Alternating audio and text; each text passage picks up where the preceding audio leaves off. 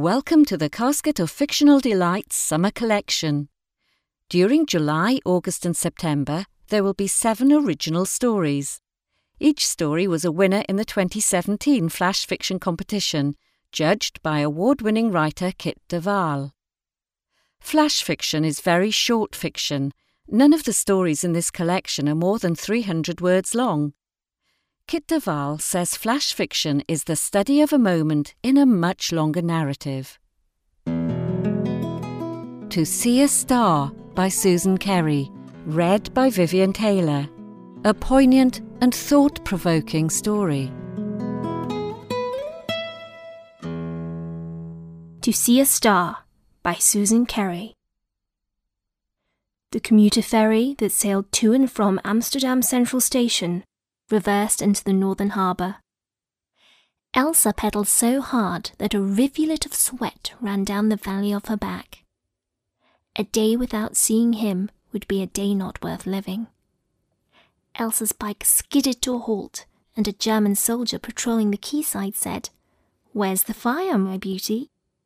City bound workers boarded the boat, weaving in and out of alighting passengers like an army of ants. A creature beat its wings on Elsa's breast as the man took up his usual position, leaning against the railings opposite her.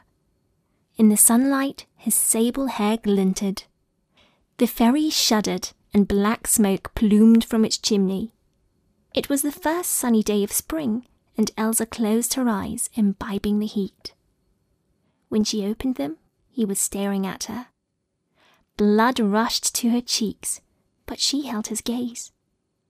He had shadows under his eyes, and his clothes looked crumpled. A grey scarf hung over his coat lapels.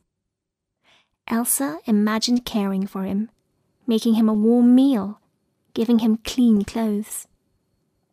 When they disembarked, she would talk to him. If the throng carried her in the opposite direction, she would cycle after him. Would it matter if she were a few minutes late at the office? Elsa's heart pummeled to escape as the ferry lowered its ramp. On solid ground, the maelstrom sucked her in, and she cursed the crush that stole him away. He broke free from the cluster, and glancing back, threw his scarf over his shoulder. Elsa's throat slammed shut when she saw the yellow Star of David sewn on his lapel. She stepped back into the river of people allowed the current of bodies to carry her away from him.